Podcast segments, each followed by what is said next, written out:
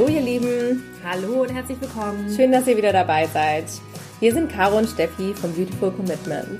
Wenn ihr auch das Gefühl habt, anders zu sein und jeden Tag gegen den Strom schwimmt, ihr so gerne die Welt verändern wollt, für mehr Mitgefühl, Respekt, Achtung und Liebe, aber noch nicht so genau wisst wie, dann ist unser Podcast genau das Richtige für euch. Und heute haben wir nämlich eine ganz besondere Folge auch für euch. Und zwar haben wir einen Special Guest bei uns, der Peter. Mal ja, kurz Hallo, genau. Hallo. Hallo Peter. Und zwar haben wir den Peter heute getroffen. Wir waren in Hamburg hier auf dem Heldenmarkt. Das ist eine Nachhaltigkeitsmesse. Und dort haben wir uns umgeschaut, ganz viele neue Inspirationen bekommen. Und unter anderem war eben auch Peter dort und hat einen tollen Vortrag gehalten zum Thema Massentierhaltung und die Auswirkungen auf die Umwelt. Mensch, Tier und Umwelt. Mensch, Tier und Umwelt, genau. Umwelt, genau. Und da sind wir ins Gespräch gekommen und haben uns super gut unterhalten und festgestellt, Peter ist einfach ein, ein Multitalent und unfassbar, was er alles macht. Und wir waren gleich ganz fasziniert und auch von dem Vortrag, den fanden wir ganz, ganz toll und haben deshalb gedacht, wir dürfen ihn euch nicht vorenthalten und haben ihn gleich mitgeschleppt zur nächsten Podcastaufnahme. Steffi wird euch noch mal ganz kurz so einen kleinen Abriss geben, was Peter eigentlich alles so macht und schon gemacht hat. Und dann gibt's ein spannendes Interview. Wir sind gespannt. Dankeschön. Einmal nochmal zur offiziellen Anmoderation. Peter Hübner ist 52 Jahre alt, auch wenn er nicht so aussieht. Danke. Er ist leidenschaftlicher Tierrechtsaktivist und deshalb auch genau richtig hier bei uns. Er ist gebürtiger Bremer und wohnt auch immer noch in Bremen, auch wenn er viel durch die Weltgeschichte unterwegs ist. Er hat damals nach seinem Realschulabschluss eine Maurerlehre gemacht, hat festgestellt, dass er das eigentlich gar nicht möchte, weil er Koch werden wollte, ist dann aus irgendeinem Grund aber Fleischer geworden. Im Bereich Feinkost und Konserven. Das heißt also der klassische Schlachter des Vertrauens. Mit allem drum und dran Insgesamt hat er dann auch nochmal tolle Erfahrungen machen dürfen mit dem sogenannten Lehrlingsfrühstück. Das wird Peter uns auch nochmal gleich erzählen, was es damit auf sich hat. Und ist dann nach der Ausbildung aber raus und hat dann bis 2005, so lange war es nämlich erlaubt, nach wie vor nur noch Landschlachtungen gemacht und nebenbei als Bürokaufmann tätig gewesen. Er hat unter anderem bei McDonalds gejobbt, hat Versicherung verkauft und war sogar als Chauffeur tätig, hat Leute gefahren wie Michael Jackson, hat letztendlich eine Umschulung gemacht zum Steuerfachangestellten und arbeitet arbeitet seit über 20 Jahren jetzt in einem der bekanntesten großen Biofirmen im Bereich Lebensmittel und ist dort täglich, aber parallel immer noch aktiv im Tierrechtsbereich. Unter anderem unterstützt er Tierrechtsorganisationen wie Animals United und hat aktuell neben seinen ganzen anderen Kampagnen, wie zum Beispiel die Circus Voyage Kampagne, wo er den Zirkus 20.000 Kilometer verfolgt hat, in 18 Wochen die komplette Tierhaltung dort dokumentiert, hat die Moormeerlandschaft Flutung von den Wiken dokumentiert und unterstützt, dass da die Fische gerettet werden. Und er hat jetzt die größte Kampagne gestartet und zwar über Facebook eine Kampagne mit weit über 100.000 Klicks. Und zwar geht es darum, wie fünf Fleischer vegan wurden. Unter dem Hashtag Ich bin dabei könnt ihr das Ganze nachverfolgen und seid begeistert und erstaunt. Peter, herzlich willkommen. Wahnsinn, du was du alles Dankeschön. erlebt hast. Wir sind total ja. gespannt.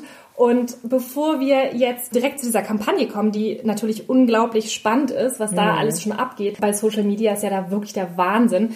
Ähm, wir würden uns jetzt ganz gerne aber nochmal vorher anhören, was bist du eigentlich für ein Typ? Also wie bist du überhaupt zu diesem ganzen Thema gekommen? Wie war der kleine Peter unterwegs? Du hattest heute ja auch an diesem, diesen tollen Vortrag, den du gehalten hast auf dem Heldenmarkt, ja auch erzählt von deiner Kindheit und vielleicht können wir da einfach mal einsteigen, damit unsere Zuhörerinnen und Zuhörer da einfach entsprechend abgeholt werden. Lieben gern, es wird einen überraschen. Ich komme aus einer vollkommen anderen Szene.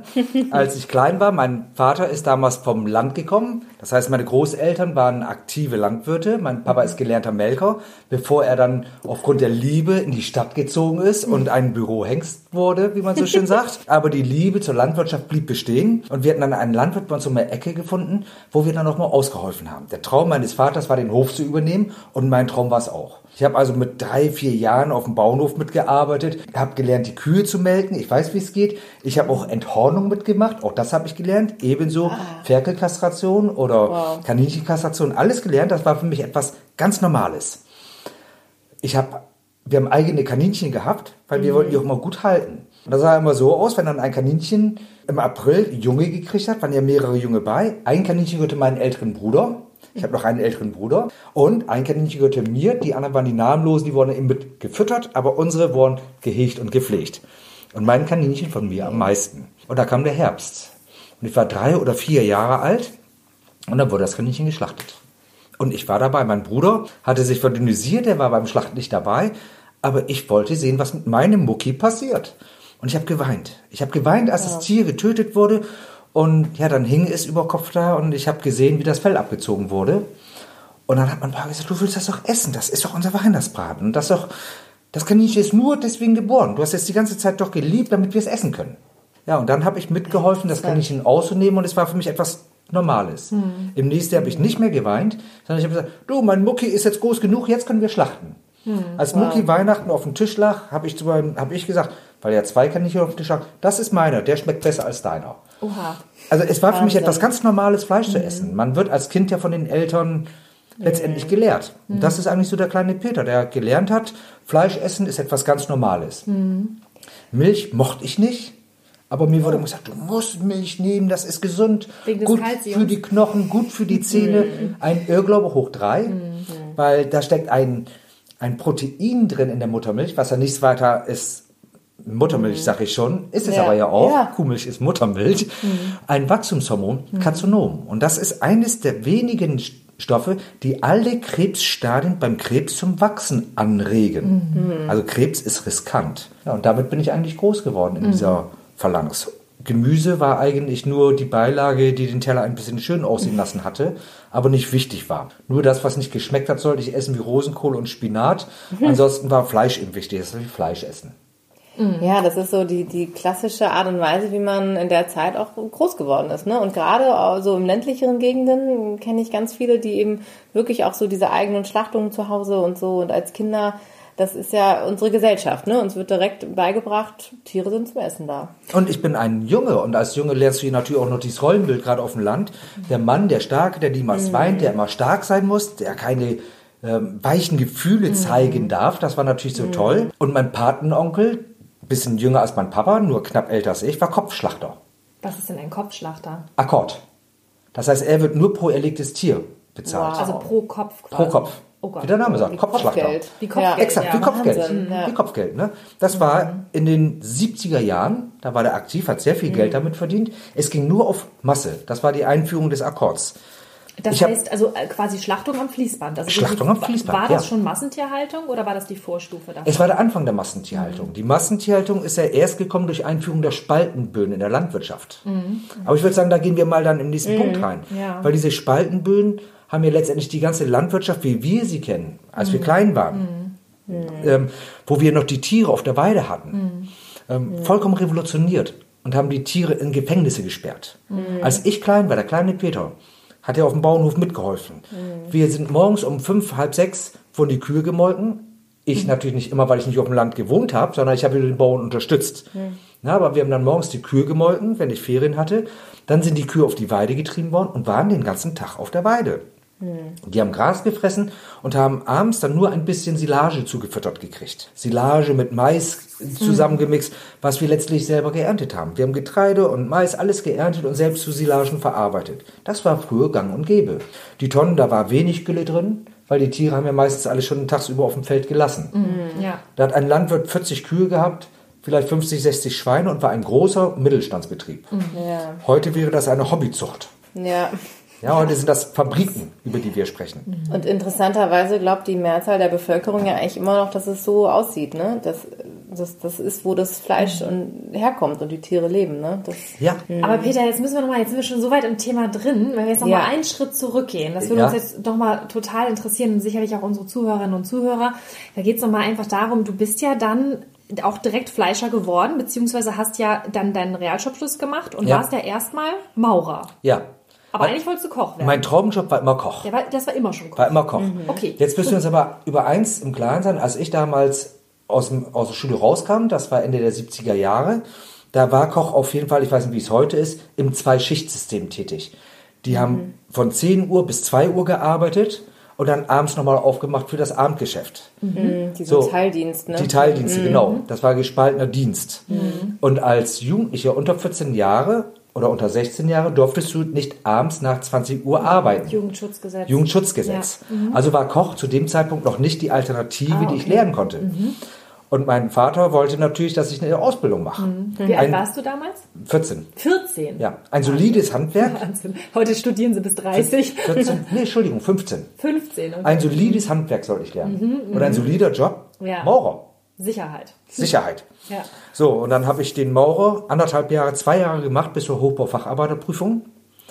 Und meine Eltern haben sich scheiden lassen. Aus dem Grund hatte ich mit 16 eine eigene Wohnung. Dann habe ich gesagt, wisst ihr was? Pff, Mit 16 ich gehe einfach nicht mehr, ich gehe Wow. einfach nicht mehr arbeiten, weil was soll ich denn? Ich entscheide, was ich mache. Das Ja. mache ich nicht mehr. Ich will Koch werden. Okay. Und jetzt zog das Jugendschutzgesetz nicht mehr. Ich Das heißt, eigene Wohnung. Das heißt, ich muss aber kurz fragen, das heißt also, du hast die Lehre dann nicht zu Ende gemacht, du Nein. hast die abgebrochen, Ja. weil du gesagt hast, jetzt kann ich und dann mache ich es auch sofort. Exakt. Also du hättest es ja auch zu Ende machen können.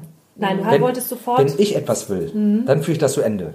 Wenn mir jemand anders etwas aufzwingt, wird das Dann bei der ersten. Gelegenheit hingeschmissen, wenn ich die Macht dazu habe. Mhm, okay. So, und dann habe ich gesagt, jetzt werde ich Koch.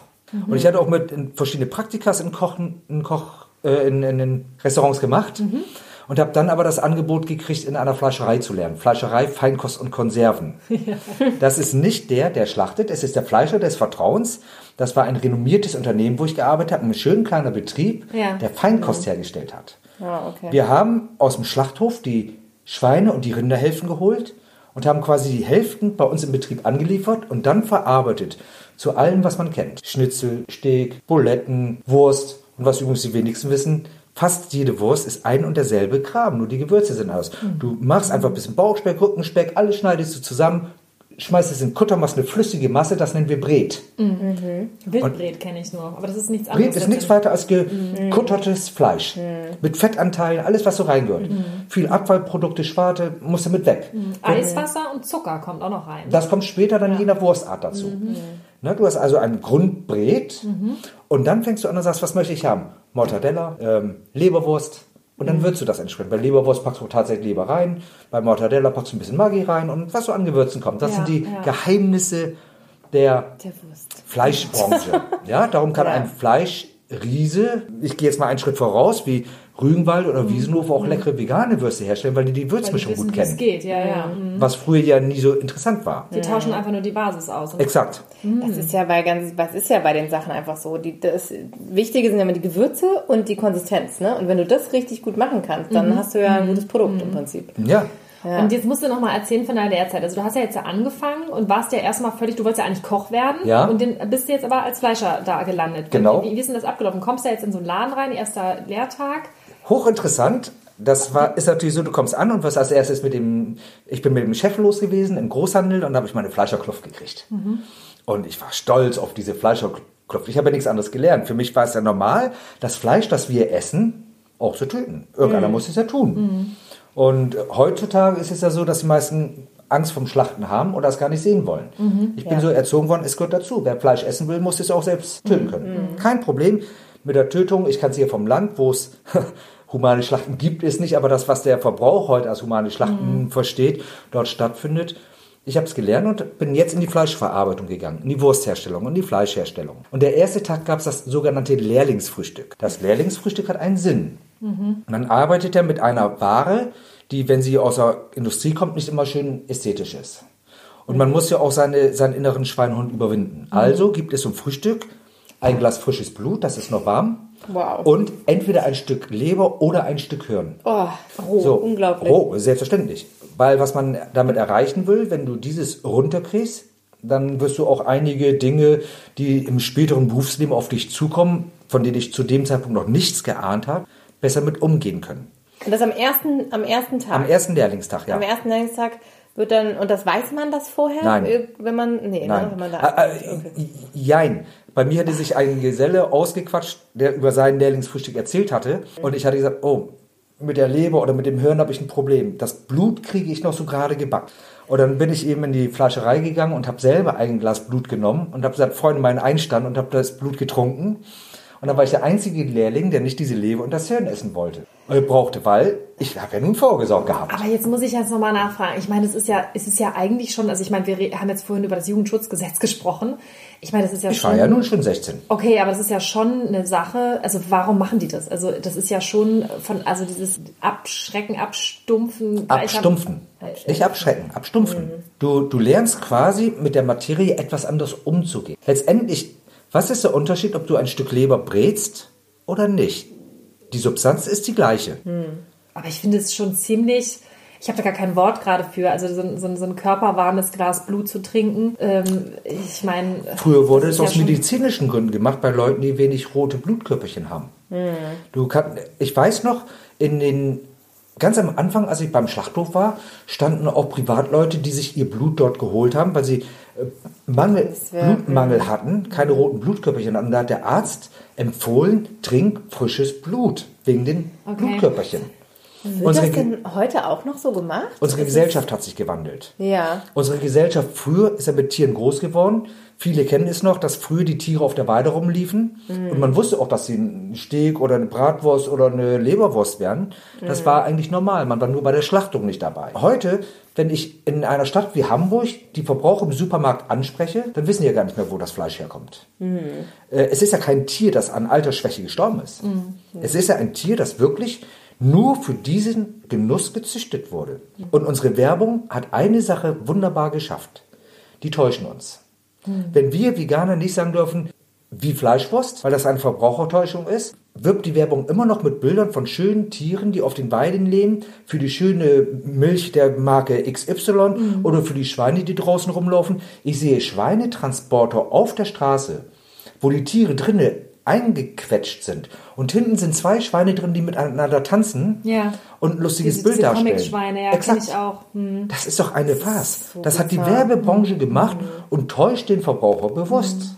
Ja, wir hatten gerade letztens, vor, vor zwei Tagen haben wir uns drüber unterhalten, da war ich äh, auch beim Supermarkt einkaufen und da stand dann auf dem Parkplatz so ein Grillhähnchen-Imbiss. Ja. Da habe ich noch ein Foto von gemacht, weil ich das so, äh, ja, Krass schockiert. Ja, es war Ja, halt es ist irgendwie, so also ganz befremdlich. Ganz befremdlich. Da war, da war dann halt so ein, so, ein, so ein Hahn drauf zu sehen, dann eine Schürze drauf gehabt, da stand drauf guten Appetit, da hat er sich natürlich auch gefreut mit seinem Spieß in der Hand. Und dann stand, äh, iss mich, nee, dreh mich, grill mich, iss mich. Naja, das ist ja noch Also- nett. Ich habe einen Grillwagen gesehen und das ist kein Witz. Der hat auch einen Hahn gehabt. Der stand auf einem Holzbein und in der anderen Hand hat er sein Bein gehalten und hat gesagt, oh, I'm delicious.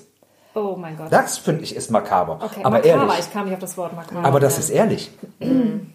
Ja, ganz genau, weil man dann diese Gut. Connection herstellt. Ne? Aber er hat es eben als Comic dargestellt und die Leute haben gedacht, ach, Ja, es, ist ja, selber. es ist ja eine Verherrlichung. Das ist ja im Prinzip das eine ist dieses Abstumpfen, was du mit diesem Lehrlingsfrühstück da Ja. jetzt erlebt hast. Und das andere ist diese Verherrlichung, um unsere Gesellschaft letztendlich so in Sicherheit zu wiegen und, und diesem, diesem, das Ganze halt so vorzugaukeln, dass es in Ordnung ist. Ne? Wir müssen aber auch diese Sicherheit schaffen. Wir sind eine Gesellschaft, und das sage ich sogar als Tierrechtler, wo immer noch Fleischkonsum und Tiernutzung den Kindern in die Wiege gelegt wird. Unsere Gesellschaft denkt, es ist normal und baut einen eigenen Schutzmechanismus auf, um sich selber zu schützen. Ja. Würden sie sich nicht schützen, würde die Gesellschaft ja in dem System kaputt gehen. Ja. Weil sie könnten sich diese, diese Bilder ja gar nicht verinnerlichen und sagen, ich möchte an dem System teilhaben. Also schützt man sich. Das merkt man, wenn du als Veganer irgendwo hingehst. Du brauchst nichts zu sagen. Deine bloße Anwesenheit ist Provokation genug, dass du dann hörst, was machst du eigentlich? Hast du Mangelerscheinung? Was machst du mit deinem Vitamin B12? Äh, warum isst du kein Fleisch? Du solltest mal ein Stück Fleisch essen. Pflanzen Ja? haben auch Gefühle. Pflanzen haben auch Gefühle. Du tötest meine Tiere, Mein- kacken auf dein Essen. Ja, Die. Standardsprüche. Dreht das mal um. Geh doch mal zu einem Fleischesser und sag, sag mal, isst du eigentlich Fleisch, weil du Tiere hast?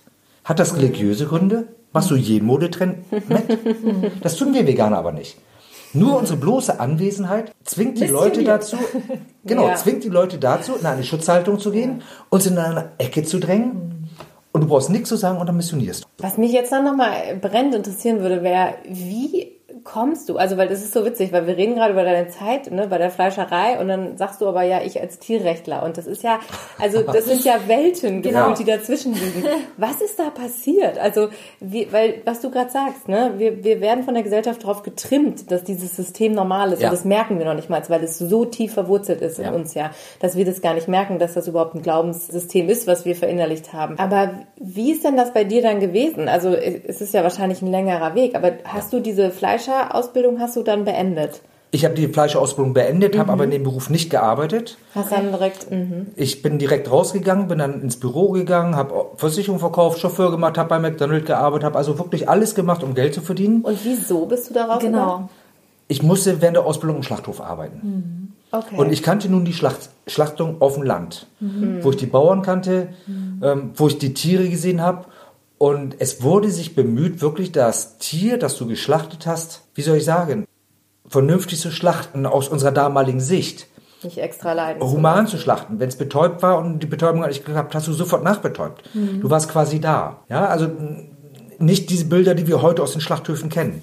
Und dann bin ich auf den Schlachthof gekommen und das erste, was mir aufgefallen ist, mir, war der Geruch. Mhm. Ein Kupfergeruch, das ist durch dieses Blut und Adrenalin. Wahnsinn. Den Schweiß der Arbeiter, den Angstschweiß der Tiere, das ist hängen geblieben in meiner Nase. Ja. Ähm, ich weiß nicht, ob ich das so im Podcast auch sagen darf, aber ich werde manchmal noch nachts wach, wenn ich mir einfach und alleine die Bilder der Augen dieser Rinde angucke. Wow. Auch die Schweine mhm. haben wunderschöne Augen, aber da war Panik, Angst. Ja. Mhm. Aber die Rinderaugen, die Rinderaugen, die sahen so flehend aus. Mhm. Ich habe Rinder gesehen und das glaubt mir kein Mensch, da laufen Tränen. Ich habe ja. Rinder ja. weinen sehen. Wer das gesehen hat, hm. das berührt. Hm. Ich kenne viele Schlachthofarbeiter, die müssen abstumpfen, weil sie können den Job nicht machen mit Gefühlen. Sie müssen abstumpfen. Viele haben ein großes Alkoholproblem, ja. oder auch Drogenproblem. Ja. Heute werden viele osteuropäische Mitarbeiter genommen, ausgebeutet wie Sklaven. Ich ja. möchte auch ganz deutlich eine Lanze für die Schlachthofarbeiter brechen. Sie sind ja nur durch die Erziehung, durch die Gesellschaft in diesen Beruf hineingekommen mhm. und werden mit einer Brutalität konfrontiert, die sie eigentlich von Natur aus, von innen heraus nicht wollen. Aber sie müssen abstumpfen, weil sie es sonst nicht durchhalten. Die gehen kaputt. Ja. Ich muss noch mal fragen, das heißt, du bist dann aus, die, aus diesem Betrieb dann raus, nachdem du diese ja. Erfahrung gemacht hast? Ja. Hast aber weiter bis 2005 dann noch Hausschlacht genau. gemacht? Genau. Weil, wie gesagt, im Schlachthof, das war Maschinenarbeit. Ja. Man muss sich vorstellen, mein Onkel war damals ja schon Kopfschlachter, da gibt es Leute, die arbeiten im Akkord. Das heißt, wenn der LKW ankommt mit den Tieren, müssen die Tiere rausgetrieben werden. Und die müssen, die Schweine ins Wasserbad, wo die mit Strom betäubt werden oder mit der Zange, das muss schnell gehen, weil hinten am Band stehen die Leute und drängeln, die werden nämlich auf Akkord bezahlt. Und wenn du vorne das Tempo nicht mitmachst, verlieren die hinten Geld. Also scheuchen die dich. Und die Tiere, ne? So, jetzt sind die Tiere aber dort, die kommen mhm. aus dem Transporter und wollen nicht so richtig. Aber du kriegst den Druck. Mhm. Was machst du? Ja. Ja, so, du, du treibst das Tier. Ja. Du sorgst dafür, dass das Tier schnell geht. Mhm. Und das Tier geht schnell. Du hast Mittel. Als Mensch hast du Welche Möglichkeiten. Hast du? Verbotenerweise wurden die Viehtreiber eingesetzt. Was das war eigentlich Stangen und Gebe. Das war, sind längere Stangen, die mit Stromstößen arbeiten. Mhm. Damit hast du in der Regel die Tiere angetrieben. Okay. Das war eigentlich Usus. Es ist verboten, aber keiner fragt, warum die Viehtreiber auf dem Schlachthöfen liegen. Mhm. Jeder nutzt sie. Weil sonst kriegst du die Tiere nicht in Bewegung. Die haben Angst. Die riechen den Tod. So, dann kommen sie in die Schlachtung rein, sie werden betäubt. Die Zangen, die wir hatten, die waren nicht immer gut gepflegt. Wir hatten viele Kopfzangen gehabt, mit denen wir die Schweine versucht haben zu betäuben, die nicht genug Strom durchgejagt haben. Was, Aber ich, was passiert dann? dann? Dann siehst du, wie Rauch aufsteigt, wie das Tier anfängt an dieser Stelle zu brennen, aber es quiekt immer noch, es ist nicht betäubt. Ja. Normalerweise soll der Stromstoß stark sein, soll durch den Kopf gehen und soll das Gehirn lahmlegen. Also damit das Tier dann aufgehangen werden kann an einem Lauf und getötet werden kann. Und das geschieht nicht immer, insbesondere wenn die Geräte nicht gut sind. Ich habe Geräte gesehen, da qualmten die Köpfe der Tiere, aber die Tiere zuckten noch. Das war Hitze. Und, und warum werden die nicht ausgetauscht, diese Geräte? Wenn es nicht funktioniert? Geld. Es ist eine Geldlobby. Es geht rein ums Geld. Hm. Die Leute, die einen Schlachthof betreiben, die wollen nicht viel investieren. Die verdienen sowieso wenig Geld. Und die Veterinärämter gucken weg. weg. Wenn du einen Veterinär hast, der in einen Schlachthof geht, Normalerweise nach Gesetz muss ein Veterinär jedes Tier, das geschlachtet wird, lebend sehen. Er ist dazu verpflichtet. So, jetzt stellt euch mal vor, das würde der Veterinär tatsächlich noch tun. Was nicht geschieht. nicht in der Praxis. Nicht funktioniert nicht bei den Summen. Wiesenhof alleine schlachtet 4,5 Millionen Hähnchen. Die Woche. Die Woche. Nicht Vier, im Jahr. 4,5 Millionen. Alleine Wiesenhof. 4,5 Millionen, ein einziges Unternehmen. Ein Unternehmen, die Woche. Pro Woche. In Deutschland. Pro Woche, in Deutschland. So, jetzt kann man sich aussehen, wie viele Veterinäre da stehen müssen. Aber jetzt steht der Veterinär am Band und die Tiere gehen vorbei und er sagt, dieses Tier möchte ich begutachten. Die machen Stichproben dann. Er, stell dir mal vor, er würde es tun. Das würde bedeuten, das Band müsste stoppen. Ja, das geht nicht. Das Band stoppt nicht. Das darf niemals stoppen. Wenn stoppt, bedeutet es, die Akkordarbeiter hinten hm. Verdienen ja. kein Geld. er würde sofort, er würde sofort Ärger kriegen. Ja. Und wäre die längste Zeit Veterinär, weil die Beziehungen gehen bis in die höchsten Kreise. Guckt euch mal an, Aktuell sind ja Soko Tierschutz, Deutsche Tierschutzbüro, Animal Equality mit Aufdeckungsvideo aus Schlachthöfen in die Öffentlichkeit gegangen. Stern TV, Brisant, mhm. Frontal, alle haben darüber berichtet. Da heißt es ja aber immer, das sind Ausnahmen, ne? Extremfälle? Äh, definitiv nicht. Ich kann es mit Gewissheit sagen, weil ich selber auch schon einige Videos mitgedreht mhm. habe und ich weiß, dass auch gut recherchiert wurde mhm. im Vorfeld. Und ich kann auch sagen, jeder Schuss von den guten Organisationen ist ein Treffer. Definitiv. Also ein Treffer, ein negativer Treffer sozusagen. Exakt. Ja. Exakt. Ich habe noch keinen Schlachthofbetrieb gefunden, den ich mir vorgenommen habe, wo ich keine tierschutzwidrigen Umstände gesehen habe. Keinen. Wie viel hast du dir insgesamt angeschaut oder mit eurer Organisation zusammen? Also es macht keine Organisation, sondern es sind Tierschützer, mhm. es sind Teams, die das eigentlich machen. Mhm. Ich selber bin im zweistelligen Bereich schon aktiv gewesen ja, und immer, immer Treffer. Mhm. Immer. Mhm. Und es ist, es ist wirklich grauenvoll, die Veterinäre können es nicht, die Politiker vertuschen das und sagen und versuchen, ein Bild aufzubauen und die Landwirte in eine in einen Zusammenhalt zu zwingen, indem wir den kleinen Landwirt sagen, hey, ihr müsst diese Stalleinbrüche unterbinden. Morgen steht er bei dir im Hof. Kein Undercover-Filmer, kein Tierrechtler möchte bei Opa Meyerdirks in den Stall einbrechen. Mhm. Das ist überhaupt nicht Sinn und Zweck der Übung, mhm. sondern es geht um diese tierschutzwidrigen Um- und Zustände, die in der Massentierhaltung stattfinden. Und bevor man in einen Stall geht, hat man recherchiert. Man geht nicht blind bei jedem Bauer rein. Das ist ja auch ein Risiko, ne? Also auch die Aktivisten, die das tun, die riskieren ja auch ihre Freiheit dann, ne? Das Naumburger Urteil, das im letzten Jahr gefällt wurde, hat die Tierschützer freigesprochen und ja. hat gesagt, es ist ein Nothilfeplan. Mhm. Denn es wird ganz deutlich gegen Gesetze verstoßen. Mhm. Es werden Lebewesen gequält und misshandelt. Und dieses aufzudecken, wenn die Ämter nicht funktionieren, wer soll das tun? Mein Lieblingsdiskussionspartner, der auch schon auf meiner Seite war, FDP-Politiker, fordert den Entzug der Gemeinnützigkeit der Tierschutzorganisationen, die so etwas verbreiten, damit mhm. sie keine Spendengelder mehr kriegen. Er will sie diskreditieren. Der hat sich zur Prostituierten der Fleischlobby gemacht. Nebenbei gesagt, auch der Angler. Er schießt ganz massiv gegen Peter, weil die auch Angler verklagen mhm. und, und behauptet offen, in der Öffentlichkeit, das ist seine persönliche Meinung, die kann ich ihm nicht nehmen, dass aus seiner Sicht Angler und Jäger die einzigen wahren Tierschützer sind und Umweltschützer. Das ist eine exklusive Meinung, die ich nicht vertreten kann. Interessanterweise ist der gute Herr vor zwei Wochen in den Vorstand des DAF gewählt worden, das ist der Deutsche Angelverband. Ja. Somit kann man vielleicht sagen, dass ein gewisser Lobbyismus vielleicht auch vorhanden ist. Mhm. Also es ist ja schon Wahnsinn, ne? Man merkt ja, dass du da unheimlich viel Insiderwissen hast. Also bei dem, was du da alles schon gemacht hast bisher und wo du da auch so drin steckst. Ich glaube, ich könnte jetzt noch stundenlang mich auch gerade über diese Bedingungen im Schlachthof und so. Ich finde es Wahnsinn, auch was das eben für die Tiere und die Menschen bedeutet. Und das ist nochmal ein Thema, da müssen wir eigentlich nochmal separat drüber sprechen, wirklich. Mhm was ich jetzt nochmal spannend finde, ist diese, nochmal, wenn wir nochmal deinen Lebenslauf weiterverfolgen, ja. weil da kommen ja noch so viele Schritte. Genau. Also du hast diese Landschlachtung dann aber noch weiter gemacht. Genau, weil ich habe ja Fleisch geliebt. Und Fleisch war ja für mich etwas Natürliches. Mhm. Das bedeutete für mich, ich habe damals den Beruf hingeworfen, wohnte aber ja bei Bremen und kannte auch viele Bauern und ich habe ja auch gewusst, welche Bauern noch vor Ort schlachten. Mhm. Und wenn geschlachtet wurde, sind ja auch Schlachter gekommen. Es durfte nicht der Bauer selbst schlachten, sondern es musste der Gelernte sein. Und da habe ich damit unterstützt. Wir sind dann in Naturalien bezahlt worden. Das heißt, wenn wir geschlachtet haben, dann gehörte mir ein Achtel Rind oder ein Viertel Schwein. Ja. Ne, das habe ich ja mitgekriegt. Mhm. Wir haben das dann vor Ort noch mhm. ähm, getötet und dann zur Wurst verarbeitet, zu Sülze, zu Fleischstücken, zu Gulasch, alles, was so benötigt wurde. Mhm. Die Tiere hatten gut gelebt. Wir haben sie nach dem, was der Verbraucher eigentlich wünscht, relativ human geschlachtet. Und ich möchte ganz deutlich sagen, es gibt kein humanes Schlachten. Es ist ja. tot eines Lebewesen, das nicht sterben will. Das war mir aber damals so nicht bewusst. Für mich war das der natürliche Kreislauf. Ich habe zu dem Zeitpunkt, wie gesagt, Versicherung verkauft, bei McDonald's gearbeitet, habe verschiedene Dinge gemacht und habe auch einen Traumjob gehabt. Ich habe als Chauffeur gearbeitet, mhm. wo ich auch einige Leute an Prominenz kennenlernen durfte. Ja, Cool in the Gang durfte ich fahren. Ich durfte Michael Jackson fahren, Howard Carpenter kennengelernt. Also ich habe so einige interessante Größen kennengelernt, auch Campino von den Toten Hosen, der mir persönlich ja. viel wert war. Ja. Sorge, dass ihr da Werbung, also wenn ihr mal Musik machen wollt, spielt die Toten Hosen.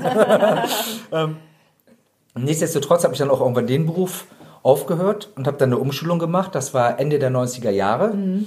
zum Steuerfachangestellten. Mhm. Und innerhalb der Umschulung bin ich dann bei einem Biobetrieb gelandet, für den ich dann die Buchhaltung gemacht habe. Ja. Ich bin jetzt bei dem Biobetrieb seit 1999 festangestellt. Vorher habe ich eben die oh. Steuer schon gemacht durch die Ausbildung zum Steuerfachangestellten. Also gesamt seit über 20 Jahren quasi mit dem Betrieb verbunden. Das und ist nicht mehr der das, Normalfall heutzutage. Genau, zu dem Zeitpunkt aber ja. immer noch Fleischesser. Ja, äh, es gab für mich keine, später dann auch keine Landschlachtung mehr. Das heißt, ich musste mir überlegen, wie kann ich ein Tier essen, das gut gehalten wurde und einigermaßen gut getötet wurde. Weil der Gesetzgeber hat die Landschlachtung gesetzlich verboten. Aber das war dann schon Thema für dich, dass du schon gesagt hast, ich möchte, also du hast dann schon so reflektiert und gesagt, ich möchte gut das Fleisch nach wie vor essen, aber es ist mir schon wichtig, wo das herkommt. Schon als, ich, im, schon als ich im Schlachthof war, Ja. ich war ja bei einem elitären Schlachter, Ja. ein Delikatessschlachter. Wieder der Schlachter des ja, Vertrauens. genau. Wo ich gelernt habe. Ja. Der Schlachter des Vertrauens. Und wir haben die Schweine aus dem Schlachthof gekriegt wie 0815 Tiere. Wir haben Keulen auf den Tisch gekriegt, da war Eiter drin. Beim Dann Schlachter haben- des Vertrauens. Beim Schlachter des Vertrauens. Wo man Dann haben- weiß, wo es herkommt. Wo man weiß, wo es herkommt. so sagen, aber weil das Ja, so die ja, ja, die, kam, die kamen ne? aus dem Schlachthof. Ja. Ja. Ja? So, dann haben wir dieses schön großzügig ausgeschnitten weiter verarbeitet. Weil die Keule ist ja Geld wert. Also das heißt, also da wurde auch dann, also eiterkontaminiertes Fleisch wurde dann weiterverarbeitet. Wir haben ja großzügig ausgeschnitten. Ah ja, okay, gut. Ja, das ist jetzt die Frage, wie groß großzügig ist. Kann jeder für sich Jedes beantworten. Gramm kostet Geld, würde ich Jedes sagen. Gramm kostet Geld, entsprechend großzügig waren wir auch nur. Okay. Wir haben keine großen Verluste gefahren. Und da war für mich auch klar, ich kaufe auch nicht mehr in einer Fleischerei ein, weil es gibt keinen Fleischer des Vertrauens. Also du als Fleischer hast selber gesagt, ich habe, ich kann gar keinem anderen Fleischer Nein. vertrauen. Nein. Okay, also Nein. es gibt keinen Schlachter des Vertrauens. Ich vertraue keinem aber Fleischer, wo ich nicht selber bei war. Aber warum sagen es die Leute immer? Weil die Medien das aufbauen. Die Werbung. Die Werbung ist ein Mittel, das nur manipuliert. Ja, sie bringen den, den Menschen bei, wie wichtig Fleisch ist und wie gut die Tiere sind. Eine große Supermarktkette wirkt damit, wie toll das Fleisch ist. Wir haben gerade den Skandal gehabt in Oldenburg bei einem Schlachthof, wo auch Bio geschlachtet wurde, wo grausamste Umstände stattgefunden haben. Es wurde dokumentiert. und was haben die großen Konzerne gemacht? Die haben dann gesagt, okay, von diesem Schlachthof beziehen wir jetzt nicht mehr die Tiere. Sie haben sie jahrelang bezogen. Und es hat sie nicht interessiert. Und aufgedeckt ist es nicht durch die Veterinärämter, sondern durch die Tierrechtler. Das ist der Grund, warum die Politiker von der Lobby, der Fleischlobby, unter Druck gesetzt werden, den Tierrechtern die Möglichkeit der Verbreitung dieser Filme zu verbieten. Das macht man am besten, indem man sie kriminalisiert, indem man sagt, ein Undercover-Film ist ein Einbruch. Es ist rechtlich kein Einbruch. Ein Einbruch setzt eine Aneignungsabsicht voraus. Niemand, der Undercover-Filme macht, hat eine Aneignungsabsicht. Er möchte was dokumentieren. Es ist ein Hausfriedensbruch. Rechtlich eine ganz andere Sparte. Darüber muss man sich im Klaren sein. Die Politik möchte es kriminalisieren und zum Einbruch machen. Das Naumburger Urteil hat entschieden, es ist die Nothilfe der Tierrechtler.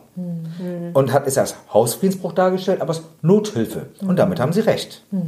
So, Das die, war wirklich ein guter Durchbruch, Ja. ne, da dieses Urteil. Ja. aber es gibt im Internet ja auch Listen über Parteispenden. Guckt doch mal, welche großen Lobbyisten welchen Parteien Geld geben. Das ganze Thema Lobby und so, das, Das ist ein ähm, riesen Bereich. Also vielleicht gibt es ja nochmal die Möglichkeit, dass wir separat dazu mit dir, weil du bist ja echt drin in diesem Thema, dass wir da einfach nochmal ja, noch mal eine extra Folge machen. Jetzt haben wir gerade Cube im Hintergrund, der träumt. Ja. Lasst ihn doch, das passt Ja. doch schön rein. Ah, Hallo, liebe Zuhörer, ich bin zum ersten Mal hier. Das wollt ihr doch hören. Ihr wollt doch hören, dass hier nichts gestellt ist. Das ist genau. live, live aufgenommen. Ja, der Hundi im Hintergrund suhlt ist sich auf dem jetzt Sofa und freut sich äh, seines Lebens. Der hat ein Ähm, gutes Leben. Also was mich jetzt Ja. nochmal brennend interessieren würde, und Caro dich sicherlich auch, und auch alle unsere Zuhörerinnen und Zuhörer, aber wann kam denn jetzt der Shift? Also wann hat denn jetzt bei dir Klick gemacht, dass du gesagt hast, ich werde jetzt vegan? Ich meine, es ist ja, also wir sind jetzt ja immer noch auf dieser Fleischschiene unterwegs. Ja. Also was ist da denn jetzt überhaupt passiert? Also wie kann denn das überhaupt jemandem wie dir passieren? Also ich bin ja losgegangen und habe gesagt, ich möchte Tier von freilaufenden Tieren haben. Von gut gehaltenen Tieren. Fleisch, ja. Ne? Fleisch, Entschuldigung. Ja, so und dann habe ich mir ein Haus mal in Schweden kaufen dürfen. Das war ein Kindheitstraum. Ja. Die Freiheit von Pipi Langstrumpf genießen. mein großes Vorbild. Ähm, eines meiner großen. Neben- ja, Pipi Langstrumpf. War also dein Mentor, ja? Pipi Langstrumpf hat mal gesagt, ich habe es noch nie gemacht, daher weiß ich, dass ich es kann. Klasse. Oh, das ist ein guter Spruch. ja. So, also ich kann alles, was ich noch nicht gemacht habe. Das nehme ich immer so auf, darum traue ich mir auch diese Themen zu, Tierschutz zu machen. Toll. Schweden war ein Traum für mich. Mhm. Die Schweden sind auch sehr offene Menschen. Nicht so intensive Freundschaften, wie wir in Deutschland haben, aber man kommt sehr schnell raus. Genau, und das freut, das freut sogar den Hund, wenn ich über sowas berichte. Ja, und dann habe ich eben dort, dadurch, dass ich ein Haus habe, auch das Recht gehabt, an den Dorfgemeinschaftsjagden teilzunehmen. Mhm. Und habe dann die Tiere genommen, die wirklich frei gelebt hatten. Mhm. Und habe ein gutes Gewissen gehabt. Und irgendwann habe ich dann versucht... selber jagen gegangen. ich bin mit der Gemeinschaft, ich bin mit der Ja. Gemeinschaft unterwegs gewesen, ja. Interessant, okay. Das war eigentlich das, wo ich sagte, die Tiere haben super gut gelebt. Ja? Und irgendwann kam dann der Punkt, ich habe mich beworben, das muss um die Jahrtausendwende gewesen sein, bei Peter. Und habe gesagt, die Tierschutzorganisation. Peter Und ich habe gesagt, ich ich bin Ja. gegen jegliche Form der Tierquälerei. Ja. Ich bin Fleischesser, ich bin Angler, aber ich will das nicht aus Produktionsstätten, sondern ich hole das Fleisch selber mhm. und den Fisch selber. Mhm. Ich setze mich für die Natur ein und für die Tiere. Und dann, okay. Die Reaktion könnt ihr euch vorstellen. Ja. Du Mörder, du hast Blut an den Händen. Ich war schockiert. Ich habe gesagt, ich verstehe das nicht. Ich will mich doch für die Tiere einsetzen. Mhm. Und ich sage heute, das Schlimmste, was eine Tierschutzorganisation machen kann, ist denjenigen, der sich Gedanken um Tierschutz macht, zu verurteilen. Niemand ist vorsätzlich ein Mörder. Und wenn dann jemand diese Empfinden aufbaut, langsam in den Tierschutzgedanken hineinzugehen mhm. und er kriegt solche Vorwürfe an den Kopf geworfen, mhm. dann macht er zu, blockiert und man erreicht nichts. Ich werde niemanden zum Veganismus bringen, indem ich ihm sage, du isst Leichenteile. Das weiß er doch selber. Das weiß auch jeder. Ich kann niemanden zum Veganismus bringen, indem ich auch Verständnis aufbaue. Wir haben doch selber Fleisch gegessen. Mhm. Ja. Und wir wissen doch, wie schwer der Umstieg ist. Damals, als ich dann in den Tierschutz reingegangen bin, habe ich dann den Absprung nicht gekriegt weil ich so vor den Kopf gestoßen bin, habe mich aber weiter für die Tiere und die Natur eingesetzt. Also, das muss ich jetzt mal ganz kurz fragen. Das ist ja schon interessant. Es könnte, hätte ja auch sein können, ja, dass jetzt jemand so wie du, auch ich sage jetzt einfach mal, ich denke jetzt mal an Schubladen, auch so gerade ein Mann vielleicht, mhm. ja, der sagt, ach, die blöden Veganerinnen und Veganer, die können mich alle mal. Jetzt ist es mir sowieso alles egal. Also du hättest ja, ja auch sagen können, ich gehe jetzt in die, in die Offensive, ja, ich mal aus Prinzip, ja, genau, aus Trotz, ja. Mhm. Hierauf ein Steg. Genau, dass man auch, aber es ist ja, du bist ja trotzdem, hast du gesagt, okay, die, das war jetzt echt mal ein Schlag von Kopf. Ja. Aber du hast trotzdem, hast du gesagt, irgendwie möchte ich immer noch den Tieren helfen. Ich suche mir jetzt einen anderen Weg. Das ist ja auch, das ist ja auch nicht so üblich eigentlich, ne? Exakt. Es war aber hochinteressant. Meine Frau hat ja meine Gedanken gekannt. Ich bin seit 1988 verheiratet. Mhm. Ähm, und meine Frau hat immer gesagt, Peter, werde doch Vegetarier. Und dann habe ich gesagt, entschuldige bitte, aber vegetarisch sein ist das Schlimmste, was es gibt. Milchviehhaltung, Eierhaltung ist katastrophal. Und für eine vegetarische Wurst werden so viel Eier genommen, so viel Hühner missbraucht, und drangsaliert. Mehr Leid als in der Tierhaltung, in der Fleischtierhaltung. Mhm. Das war für mich also keine Option. Das wusste ich ja das zu dem Zeitpunkt schon. Du auch, Wahnsinn. Mhm. Das wusste ich schon. Schon gesagt, dass der Milch mochtest du noch nie. Ne? Nee, Milch mochte ich noch nie. Ich, hab, nie so ich glaube, jeder normal sterbliche Mensch kriegt als Kind eine Laktoseintoleranz. Das ist ein Schutzmechanismus der Körper, der sagt, ich brauche keine Muttermilch mehr, ich bin mhm. ausgewachsen. Mhm, abgestillt. Ja? Genau, ja. wir sind abgestillt. Ja. Wir, ja. wir überschreiten es, indem wir es immer wieder zu uns nehmen. Die Branche, die Fleischlobbys packen Milch überall rein, obwohl es nicht reingehört. Genauso packen die Zucker überall rein, obwohl es nicht reingehört. Ja. Wir erziehen unsere Kinder, indem wir diese Produkte schon überall unterjubeln. Aber wie ich sagen wollte, meine Frau sagt dann immer, werde vegetarisch. Vegetarier, ja. Und das war für mich überhaupt keine Option. Ich ja. habe mich dann für Umweltschutz eingesetzt und habe mich dann darum gekümmert, einzelnen Tieren zu helfen, soweit es mir möglich war. Habe mich dann dafür eingesetzt, dass ich mal die Frösche über die Straße geholfen ja. habe, damit die nicht überfahren werden von den Autos. Die, allein wenn die, ein Auto drüber wegfährt, nicht mit den Rädern, gehen die ja schon kaputt. Ja, ähm, da habe ich mich darum gekümmert, Kröten gesammelt. Das mhm. fand ich alles toll. Und ich habe mich sehr böse darüber aufgeregt, dass in Asien Hunde, Katzen gegessen werden, mhm. dass die Japaner Wal jagen. Ja, und ich bin ja nun auch beruflich auch oft im Ausland gewesen und bin dann auch in ein Land gekommen, wo auch diese Tiere gegessen worden sind. Und ich habe dann meinen Missmut dazu geäußert.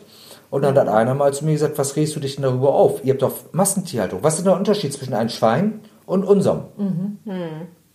So, und jetzt kommt eine wirkliche Frage.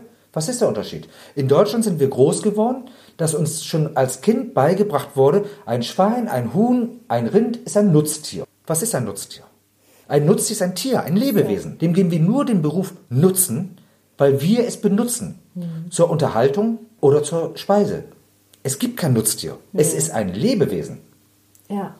So, und was für uns ein Haustier ist, wie der Hund, ist dann für die das, was wir hier Nutztier nennen. Darf ich mit dem moralischen Finger auf andere Kulturen zeigen, weil sie anders ticken als wir? Nein. Mhm. Dann kommt man in den Bereich Rassismus rein, und Rassismus, die größere Streichung, ist ein Spezizismus. Mhm. Nein, alle Menschen sind gleich, alle Menschen sind gleich wertvoll. Das gleiche ist auch bei den Tieren. Ja. Es gibt keinen Unterschied bei den Tieren. Sie sind wertvoll. Und ja, ich glaube nicht, dass es einen hundertprozentigen Veganer gibt. Ich fahre Auto und ich habe auch meine Mückenleichen an meiner Windschutzscheibe stehen. Dessen bin ich mir bewusst. Ja, und wir wollen auch nicht übermäßig moralisch sein, äh, aber man kann sich schon mal bemühen, ein wenig nach vorne zu kommen. Das heißt, das hat quasi so bei dir wirklich nochmal ein ganz neues Denkmuster angeregt, dass dir da das jemand so vor Augen geführt das hat. Das war der Klick, dass ich gesagt habe, ich darf nicht mit dem moralischen Finger auf andere zeigen. Okay. Und damit fing ich an, mich moralisch zu hinterfragen. Wenn ich da den Hund als Speise akzeptiere und Tier das Rind, ich töte ein Lebewesen. Dann bin ich nach Hause gekommen an einem Tag im April und habe zu meiner Frau gesagt, ich bin per sofort Veganer. Okay. Meine Frau hat gesagt, vegetarisch, ich meine nein, vegan. Sie sagte, ja, aber was, was machen wir? Die Kühltruhe war voll. Mhm. Ich habe gesagt, ich esse es nicht mehr, esse es. Sagt sie, nein, Wahnsinn. ich will dann auch nicht mehr. Ich auch nicht so selbstverständlich. Nein, also sie wollte vegetarisch, sie wollte ja. vegetarisch ja. und nachdem sie mich nach dem Beweggrund in Milch und ja. Eier gefragt hat, hat sie dann gesagt, macht sie auch vegan mit. Ja gut, die hat ja den Prozess und deine ganzen Bemühungen und Gedanken ja. die ja mitbekommen. Na, ne? selbstverständlich. Mhm. Und ich habe eine Einigerwohnung bei uns, da wohnt meine Mutter, mhm. die ist mit 72 Jahren auch Veganer geworden. Fantastisch. Von heute auf morgen Veganer. Also es geht mhm. auch im hohen Alter. Es ist keine Altersgrenze gesetzt. Das okay. hat einzig und allein damit zu tun, wann sich der Hebel umgesetzt wird. Wann der Shift im Kopf Das Problem ist, was wir Veganer oft anwenden, wenn wir vegan wären, dann denken wir, dass wir unseren Freunden erzählen, was bei uns den Ausschlag gegeben hat, mhm. und sie müssen es verstehen und müssen auch sofort vegan werden. Mhm. Das funktioniert nicht. Die Leute müssen mit den Informationen, die sie kriegen, arbeiten, müssen dieses mit in ihr Leben nehmen. Und das versuche ich auch immer wieder zu sagen. Ich freue mich, wenn ich einen Vortrag vor Fleischessern halten darf. Mhm. Die Tierrechte habe ich doch. Und wenn ich vor Fleischessern einen Vortrag halten darf, ohne den moralischen Finger, sondern nur mit Argumenten und ich bringe sie zum Nachdenken. Und ein Fleischesser kommt auf mich zu und sagt, ich reduziere meinen Fleischkonsum. Bin ich der glücklichste Mensch, den es gibt. Es ist der erste Schritt. Ja, ich persönlich bin gegen jegliche Tötung von Lebewesen, aber wir müssen doch auch mal die kleinen Schritte nehmen. Wir sollen doch mal die Leute abholen. Ich finde dieses ewige besser sein als die anderen. Steht uns auch nicht zu. Wir sind nicht besser, wir sind anders. Hm. Wir haben einen anderen ethischen Blickwinkel auf die Situation. Wobei es geht ja darum, letztendlich Leid zu vermeiden. Exakt. Also es ist also klar anders, besser, wie auch immer. Also prinzipiell würde ich behaupten, dass es, dass wir nicht besser oder schlechter sind, aber es ist auf jeden Fall besser, nicht zu töten als zu töten. Jetzt kommen wir aber an den Punkt hin, wie du das gerade sagtest, und da geht es ziemlich hin. Ab dem Augenblick, wo du Kenntnis von etwas hast, fängt der Denkprozess an. Geh nochmal zurück in deine Jugendzeit. Du hast nicht gewusst, was hinter der Fleischlobby steckt. Nein. Natürlich hat man gewusst, Massentierhaltung gibt es. Natürlich hat man gewusst, es gibt Skandale. Aber sie wurden in der Gesellschaft immer klein geredet. Das sind alles Einzelfälle. Ja. Du hast es nicht gewusst. Ja. Also hast du moralisch, ethisch nichts Verwerfliches getan. Du hast es nicht besser gewusst. Ja, richtig. Und das möchte ich auch uns Veganer immer beibringen. Wir haben ja nun hinter die Kulissen geguckt und haben den Schritt genommen und haben gesagt, wir verzichten vor, bewusst auf die Nutzung von Lebewesen, soweit es uns möglich ist. Damit sind wir nicht einen Schritt besser, moralisch oder ethisch als die anderen, sondern einen Schritt weiter. Ja, ja, wir sind einen Schritt weiter und wir haben die Situation soweit verstanden und sind jetzt in der Lage, Verantwortung zu übernehmen aber Verantwortung auch für unseren Nächsten. Das bedeutet, wenn ich ja. mich jetzt moralisch über den Fleischesser stelle, dann zwinge ich den Fleischesser wieder zurück in seine Abwehrhaltung und öffne ihn nicht für unsere Gedanken. Ja. Und das ich ist die Gefahr, die ich immer sehe. Das ist ganz wertvoll, was du sagst, ne? dass man einfach den Menschen hilft dabei, diesen Blickwinkel nachzuvollziehen und ihnen das ermöglicht, auch diese Informationen zu generieren, weil wir haben alle unser eigenes Tempo. Und jeder hat irgendwie einen anderen Punkt, wo er für ja. sich äh, dieses Aha-Erlebnis vielleicht hat. Das ist ja auch was, was ich heute in deinem Vortrag ganz toll fand, dass du eben nicht mit dem Zeigefinger und ihr seid alle böse und überhaupt, das geht gar nicht, sondern immer wieder mit wirklichen Fakten und Daten. Und das kann man ja nicht einfach wegreden, dass, dass die quasi auf unserer Seite sind, ob du jetzt vom Umweltstandpunkt guckst ja. oder von den Tieren oder auch von den Menschen, von denen du auch gerade berichtet hast. Wir wollen gar nicht erst über die Menschen reden, die, denen es in, in anderen Ländern, wo die Kinder sterben, vor Hunger, weil wir deren Getreide bei uns verfüttern. Aber da geht es ja um so viele Fakten, die einfach auch für so eine Lebensweise sprechen, für die vegane Lebensweise.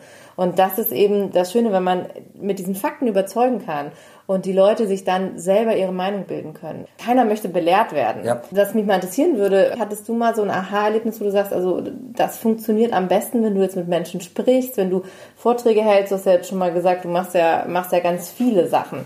Was ja. ist für dich so das Wirksamste, wo du das Gefühl hast, da komme ich immer am weitesten, da springen Leute drauf an? Also das Wirksamste ist erstmal zu gucken, auf welcher Ebene bewegt sich der Nächste. Mhm. Wenn ich mich mit einem Kind unterhalte, ist es sinnvoll, in die Knie zu gehen, dass man eine Augenhöhe schafft. Ja.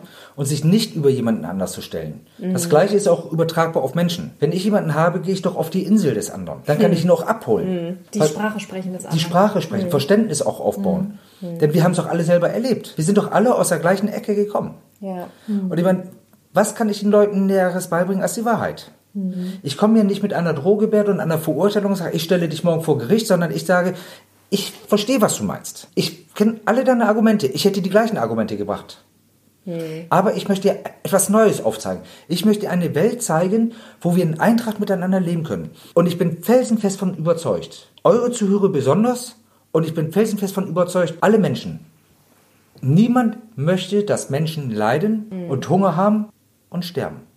Niemand möchte das, das glaube ich nicht. Wenn ich aber überlege, dass wir Millionen Menschen haben, die täglich unter Hunger leiden, schwerste Hungersnöte erleiden, dass wir täglich Tausende von Menschen haben, die an Unterernährung sterben, Kinder, die verhungern, dann tut es uns im Herzen weh. Jeden Menschen. Ich glaube nicht, dass es irgendeinen unberührt lässt. Wenn es jetzt aber eine Möglichkeit gibt, dass niemand an Hunger sterben muss, wenn es diese Möglichkeit gibt, kann ich mir kaum vorstellen, dass jemand sich davor verschließt, sich die Lösung anzuhören. Wir sind in der Lage, mit einer pflanzlichen Ernährung 12 Milliarden Menschen zu ernähren. Mehr als wie unsere Welt besitzt. Heute ist es so, dass wir 50 Prozent des weltweiten Getreides, des weltweiten Getreides in die Massentierhaltung stecken. 85 Prozent des weltweit angebauten Sojas gehen in die Nutztierhaltung rein. 50 Prozent des gesamten Fischfangs gehen in die Massentierhaltung rein. Das wusste ich zum Beispiel auch noch nicht. Fischmehl. Aber das ist Fischmehl, ja, das macht Sinn. Naja, auch der ganze Beifang. herkommen, ne? ne? So, und jetzt eine hochinteressante Sache für die Verbraucher, worüber sich keiner Gedanken macht, damit man mal sieht, wie wir Lebensmittel verschwenden. Wir waren heute auf der Messe und da waren die äh, Lebensmittelretter. Ist bekannt, brauche ich nicht erklären. Ich finde so eine Sache toll. Ja. Ja. Aber wir können Lebensmittel retten. Wenn ich 100 Kalorien habe und ich schmeiße 90 Kalorien weg, sind wir uns einig darüber, dass das Verschwendung ist? Das ist ein Verbrechen eigentlich, ja. Ist ein Verbrechen. Okay. Um, für 100 Kalorien pflanzlicher Rohstoffe produziere ich 13 Kalorien Hähnchenfleisch. Das heißt, bei der Produktion von Hähnchenfleisch gehen 87% Kalorien verloren. Aus 100% pflanzlichen Kalorien produziere ich 10% Schweinefleisch. 90% Verlust. Und noch schlimmer, ich produziere nur 3 Kalorien Rindfleisch. 97% Kalorienverlust. Ich brauche nicht auf Ressourcen zu gehen, weil dieser ganze Vergleich mit Kilo verfüttert oder Wasser. Kaffee verbraucht auch viel Wasser. Es wird aber in Ländern angebaut, wo auch viel Wasser ist. Darum lassen wir mal den Vergleich weg. Aber Kalorien, das ist greifbar für uns alle. Jeder rechnet in Kalorien. 100 Kalorien brauche ich, um drei Kalorien Rindfleisch zu produzieren. Wenn man das mal übersetzen würde in, in Gelder und ein Unternehmen würde so wirtschaften und es kommt auf Überschüsse und, und äh, Ertrag an, dann würde ja jedes Unternehmen innerhalb von kürzester Zeit pleite gehen, wenn die so wirtschaften würden. Ne? Naja, wir können ja mal weitergehen. Gehen wir doch mal in die Landwirtschaft.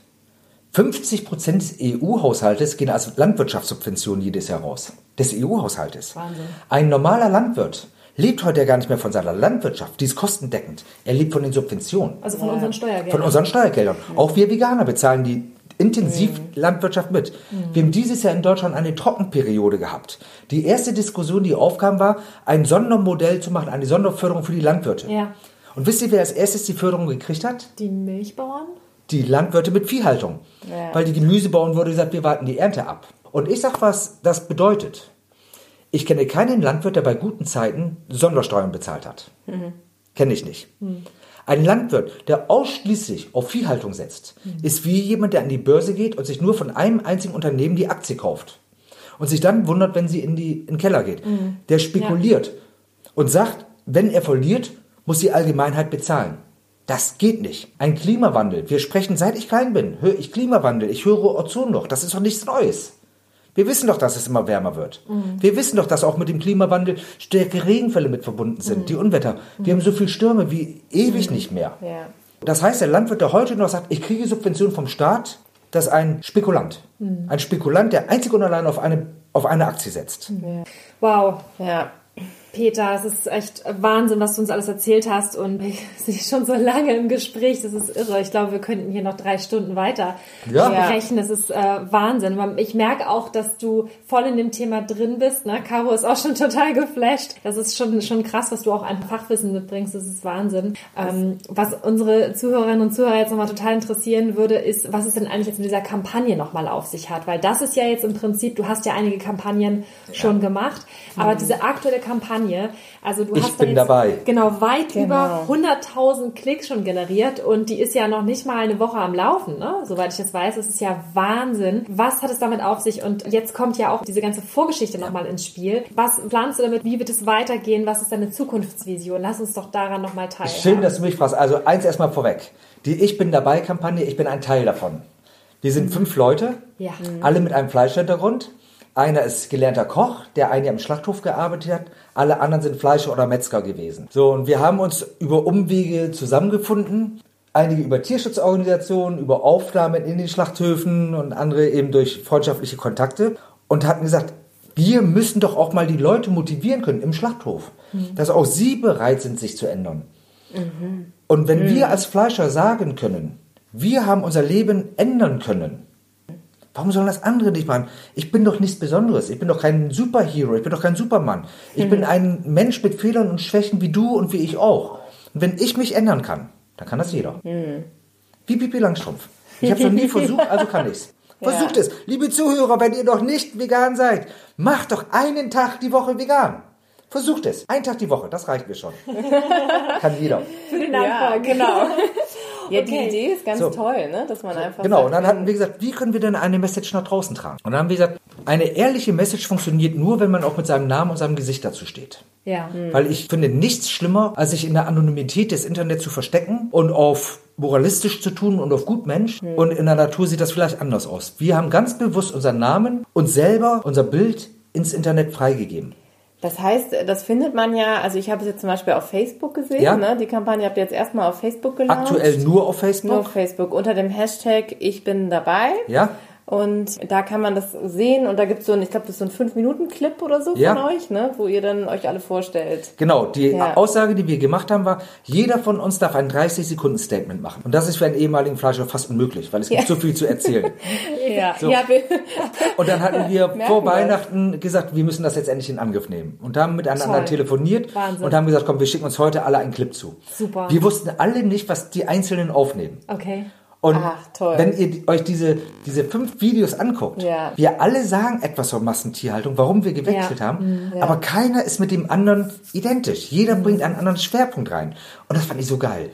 Aber es wirkt trotzdem so irgendwie so harmonisch und ihr, ihr habt da so eine ganz tolle Message irgendwie. Also es ist so, als ich hätte schon fast gedacht, ob ihr das vorher besprochen habt, wer was es gab, und so. Es gab eine Absprache. Ja. Die Absprache heißt, ich zeige mit den Daumen auf mich, mhm. wenn ja. ich mich ändern kann, und dann zeigen wir in die Kamera, kannst du dich auch ändern. Mhm. Das ist okay. das ist die Botschaft, die wir miteinander abgesprochen ja. haben. Den Rest hatten wir alle frei gehabt. Mhm. Die Kampagne ist von uns allen fünf dass ja. keiner besonders hervorzuheben. Alle haben sich bereit erklärt und haben eine Message gemacht. Und das Tolle war, ich war so gespannt. Was berichten die anderen? Was mhm. bringen die an Ideen mhm. ran? Und ich war von jedem einzelnen Statement geflasht und sagte, mhm.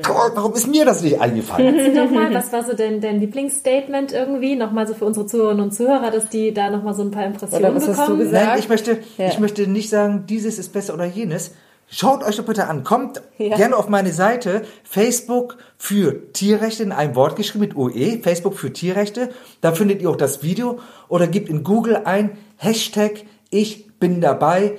Fünf Metzger Ihr findet das. Die Kampagne ist am Freitag vor einer Woche gestartet. Ja, wir hatten uns beschlossen, das um 13 Tage. Uhr starten zu lassen, weil wir sagten, auf dem Freitag, am Nachmittag ist die beste Zeit, das zu starten. Und das Ding ging ab. Ja. Viral, wie man heute so schön sagt. Ich habe auch Viral, aus dem genau. Bekanntenkreis schon, Steffi, du als Veganerin, hast du das schon gehört? Und ich sag, was, was, was? Es, das ging ja so schnell. Es war Wahnsinn, wir waren überrascht. Wir hatten gedacht, naja, wenn wir 1000 Leute erreichen, sind wir happy. Mhm. Ja, so, und dann, ja. dann Hättest hat du damit am... gerechnet mit dieser nein, Reichweite? Nein, nein, nein. Weil ähm, das Video ist ja überhaupt nicht professionell gemacht. Es ist ja wirklich dieses Statement von uns. Ja. Ich bin ja selbst auf Facebook seit etwas über ein Jahr mit meiner öffentlichen Seite aktiv. Und ich weiß ja, wenn ich einen Beitrag mache, der inhaltlich reich ist an Informationen, kriege ich ganz wenig gefällt mir. Wenn ich einen ganz kurzen Beitrag mache, oberflächlich, sind viele Menschen drauf und ich verstehe es nicht. Mhm. Aber Peter, sag doch mal, was meinst du, ist der Grund, warum das so gut ankommt? Weil er nicht professionell ist. Weil dieses Statement der Nachbar nebenan gemacht haben kann, das kann jeder Mensch gemacht haben. Mhm. Er offenbart menschliche Schwächen. Wir offenbaren, dass wir selber falsch gehandelt haben ja. und zeigen eine Lösung auf. Wir haben uns geändert. Wir können uns ändern. Meinst du auch, dass es daran liegt, dass ihr über euch berichtet? Ja. So was ganz Persönliches, Nicht ne? anklagen, ja. sozusagen. Es ist, ne? es ist sehr leicht, einen Dritten anzuklagen, den mhm. Dritten die Fehler zu zeigen, mhm. aber zu seinen Fehlern zu stehen. Mhm. Wir haben natürlich äh, viel positiven Feedback aus der veganen Szene gekriegt. Mhm. Alles andere wäre gelogen. Mhm. Aber auch aus der veganen Szene sind auch sehr harte Aussagen gekommen, wo einige geschrieben haben, ja, jetzt spielt ihr die Super-Veganer und denkt, ihr macht eine tolle Sache, aber an euren Händen klebt Blut, ihr habt so vielen Tieren das Leben genommen, ihr solltet euch schämen und ihr müsstet bestraft werden dafür. Ne? Das ist dann aber jemand, der einfach den Sinn der Kampagne nicht verstanden hat, die Menschen abzuholen. Ich bin persönlich der Meinung, dass jeder Mensch das Recht hat, Fehler zu machen und dann auch seine Fehler zu korrigieren. Was ist denn daran schlimm? Ja. Sowas nennt sich Erkenntnis. Ja, es geht ja auch wirklich darum, was mache ich heute, ne? Und wie gehe ich mit der, was wir eben schon mal hatten, mit der Information um, die ich heute jetzt habe. Es bringt nichts, wenn wir uns kasteien über Dinge, die halt passiert sind in der Vergangenheit, sondern genau das ist halt der Schlüssel, ne? Wie, Genau. was mache ich jetzt daraus? Wie bin- kann ich es ändern? Ich bin an dem Tag, wo dieses Video rausgekommen ist, das mache ich ab und zu gerne mal, dass ich auch zu Kundenkontakte fahre und Kundenbesuche, unterwegs gewesen. Und dann wusste ich, in 10 Minuten kommt das Video raus. Hashtag ich bin dabei. Meine Kunden wissen nicht, dass ich als Tierrechter so groß aktiv bin. Die kennen ja auch meine Vergangenheit nicht, weil ich bin in der Firma, wo ich bin, in einer etwas anderen Position eingestellt. Also Ja. die Vergangenheit ist auch Du egal. bist ja eher so der Öko, ne, wahrscheinlich, ne? Der, der immer rummäkelt am Buffet. Na, äh, gut, mein, meine Firma kennt mich, die weiß auch, was ich mache. Okay. Aber die Kunden nicht. So, und dann kam das Video online, das war 13 Uhr und meinen letzten Kunden habe ich besucht, nicht allzu weit weg, wo ich wohne, auf dem Land. Ja. Das war gegen 17 Uhr, also gut zwei Stunden nachdem das Video an Bord war. Und da kam einer auf mich und sagte, ich habe dein Video gesehen. Toll. Ich dachte, welches Video denn? Der Kunde hat das gesagt? Ja. Ach, lustig. Okay. Äh, ich Ja. habe sonst nie großen Kontakt zu denen. Ich wusste nicht mal, dass die auf meinem Kanal sind oder wo auch immer das herkam. Ich habe dein Video gesehen. Ja. Irre. Dachte, was ist denn hier los? ja? So, und dann guckte ich auf die Klickzahlen. Meine, meine Partner, die das Video mit uns gedreht haben, wir waren, wir waren alle geflasht. Wir haben gedacht, wir sind im falschen Film und man nimmt uns auf den Arm. Ja. Dann kam Utopia, hat berichtet. Utopia Online. Das ist ja nun auch keine kleine Hausnummer. Wahnsinn. Ja, da- da- Das, das geht doch gar nicht. Ja, und dann kam ein Anruf vom Stern Super. bei mir. Stern TV oder Stern? Stern.de online. Online, okay. Stern.de online. Und hat gesagt, wir rufen wegen der Kampagne an und wollten mal nachfragen, ist das Video echt oder ist das ein Fake? Ja. So, da habe ich gesagt, nein, was soll Fake sein? Ja, seid ihr denn Fleisch? Habt ihr Fleischhintergrund? Und dann habe ich den die, habe ich meine Kollegen versucht anzurufen. Ich habe leider nicht alle erreicht, aber wir konnten dann mit drei Ausbildungsnachweisen und Meisterbriefen und so weiter und so fort die dem Stern vorlegen. Und der Stern hat auch geschrieben, sie haben drei beruflichen Nachweise prüfen können. Das heißt also, ihr musstet auch wirklich eure Ausbildungsverträge dann zeigen, damit der Stern euch die Nummer Auch abkauft? Meisterbriefe. Der Stern hat tatsächlich recherchiert, ob Wahnsinn. das ein Fake ist oder nicht. Und ich muss sagen, ich bin sehr dankbar darüber, weil das seriöser Journalismus Das habe ist. ich auch gerade gedacht. Das ist ja eigentlich die gut, gut. zu wissen, dass sie sich da absichern, bevor sie da nach außen tragen. Und wie geht's jetzt weiter? Also hat der Stern irgendwas angekündigt, dass da noch was passiert? Naja, der Stern hat jetzt erstmal online berichtet und wird sicherlich auch gucken, wie viele Leute dort auf Gefällt mir klicken, wie Ja. die Diskussion dort ist, ob das ankommt. Ja. Wenn ihr da mal auf die Seite geht, die bringen ja stündlich Berichte. Ja, und nicht jeder Bericht wird gut genommen, aber unser Bericht ist gut angekommen, meiner Meinung nach. Ich habe dem Stern auch gesagt, dass wir sicherlich weiter am Ball bleiben. Ich habe dir auch über weitere Kampagnen, die ich mache, informiert. Ich mache ja auch gerade eine große Zoo-Kampagne. Ja. Zoo am Meer, um dort auf das Leid der Tiere hinzuweisen, dass die Tiere eben nicht artgerecht gehalten werden, stereotype Sachen aufzeigen. Und natürlich bringe ich das den Journalisten auch nahe. Ich habe Kampagnen Mormoland, Wiken retten, ich mache eine Zirkuskampagne, damit war ich sogar schon im Bundestag, im Abgeordnetenhaus. Wahnsinn, Ähm, Peter. und das möchte ich natürlich auch den Medien geben, denn ohne Medien kann ich es nicht verbreiten. Okay. Und die sind natürlich auch begeistert vom Stern und wollen gerne, bevor ich etwas veröffentliche, reingucken. Wie können wir dich denn unterstützen? Also was, was können unsere Zuhörerinnen und Zuhörer jetzt machen, um irgendwie zu sagen, Mensch, den Ja. Peter, das ist Wahnsinn, das ist eine tolle Kampagne, wir wollen das irgendwie supporten. Was, was können wir tun? das Video aufrufen Ja. im Internet. Ich, also back, Hashtag ich bin dabei und darauf gefällt mir klicken, kommentieren, Teilen. teilen, teilen, teilen, Ja. darüber reden, Ja. die Menschen reden. Und was das Tolle ist, ich habe sehr große Resonanz von Fleischessern bekommen. Positive Resonanz. Ich habe einen gekriegt, der hat mich angeschrieben und hat gesagt, du Peter, ich verfolge deine Seite schon lange.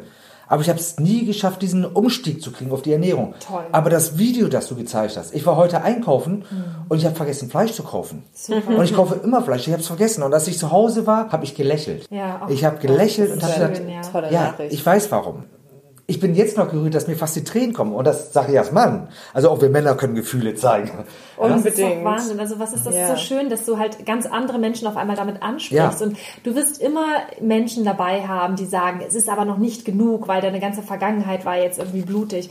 Aber das ist halt genau der Punkt. Du musst halt nach vorne gehen. Du musst ja auch mal gucken, wofür mache ich das letztendlich? Ne? Wem möchte ich damit helfen? Und deswegen ist es total großartig, dass du einfach sagst, ich zeige mein Gesicht, ich mobilisiere andere Leute dazu und ich mache einfach mal ein großes Fass auf, weil damit geht dann letztendlich auch vielleicht ein Ruck durch die Gesellschaft, ja, wenn wir einfach mal den Finger in die Wunde legen und einfach auch mal Dinge zeigen, die die Menschen halt vielleicht noch nie so gesehen haben. Ja. Wahnsinn, es ist Ja, auf, auf diese toll. ganz tolle Art und Weise, weil das ist ja ein, ein Vorurteil oder ein Anklagepunkt, den wir ganz oft bekommen, dass wir so missionarisch unterwegs sind, immer dieses Anklagende und jetzt auf diese Art und Weise Menschen zu erreichen, das ist natürlich grandios. Vor allen Dingen jetzt auch diese Social Media Nummer, ne? Also weil wir haben ja vorher noch über Informationen gesprochen, wie toll das ist, dass man über so ein Medium ja jetzt auch die Möglichkeit hat und das würde ich eben auch mit all unseren Zuhörern und Zuhörern nochmal ans Herz legen wollen. Informiert euch. Also ihr habt, ihr, wir haben heute über so viele Themen gesprochen und es kamen so viele Themen hoch. Und wenn ihr da irgendwas habt, wo ihr sagt, oh, da brauche ich nochmal mehr Infos zu, das habe ich irgendwie noch nicht so ganz verstanden oder das wusste ich noch nicht oder so,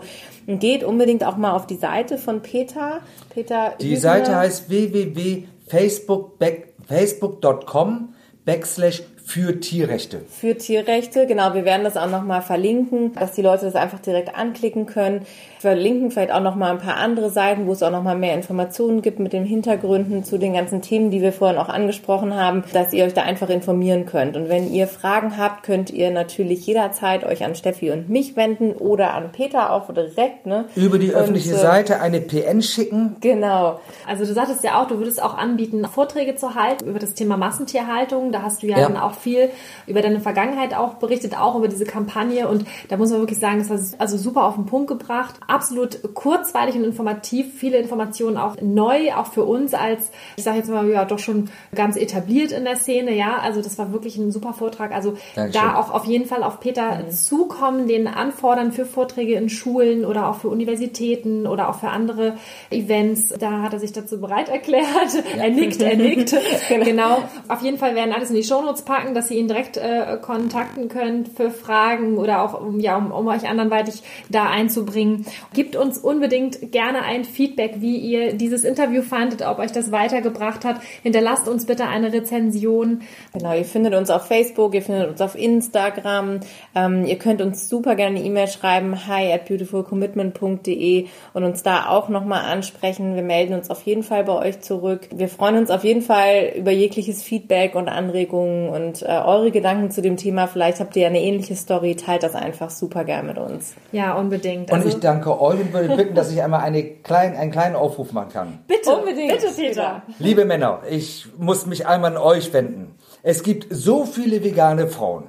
Und ich verstehe nicht, warum ihr nicht Gefühle zeigen könnt. Ich bin Fleischer. Und ich bin wirklich aufgewachsen im Rollenbild, wir Männer sind stark. Beweist, dass ihr stark seid.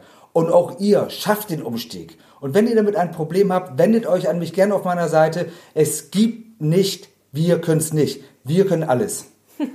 Super, Super Peter. Peter. Wir feiern vielen, dich für diesen Dank. Aufruf. Super. Dankeschön. Und das war spontan, das war nicht abgesprochen.